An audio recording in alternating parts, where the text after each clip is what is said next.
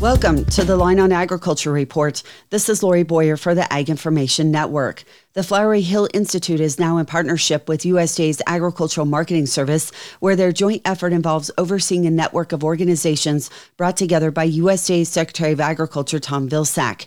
The initiative's main goal is to offer technical assistance for the expansion of meat and poultry processing. Regional Manager Dave Carter provides an in depth look into this joint initiative. You know, when you think back, Lori, to COVID and what happened, and we saw how unresilient the current meat processing system can be, was that the administration made this billion dollar commitment to try and help smaller, uh, more diverse processors get going. But Secretary Vilsack realized that if you were just going to throw grants out for people to build processing plants, that wasn't going to work. That what we really needed to have was a network of organizations that could work with these processors all the way through there.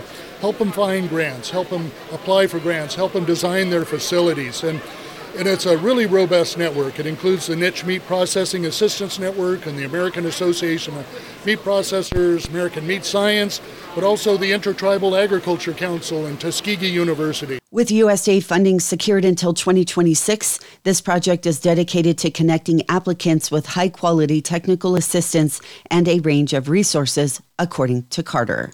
For the Ag Information Network, I'm Lori Boyer.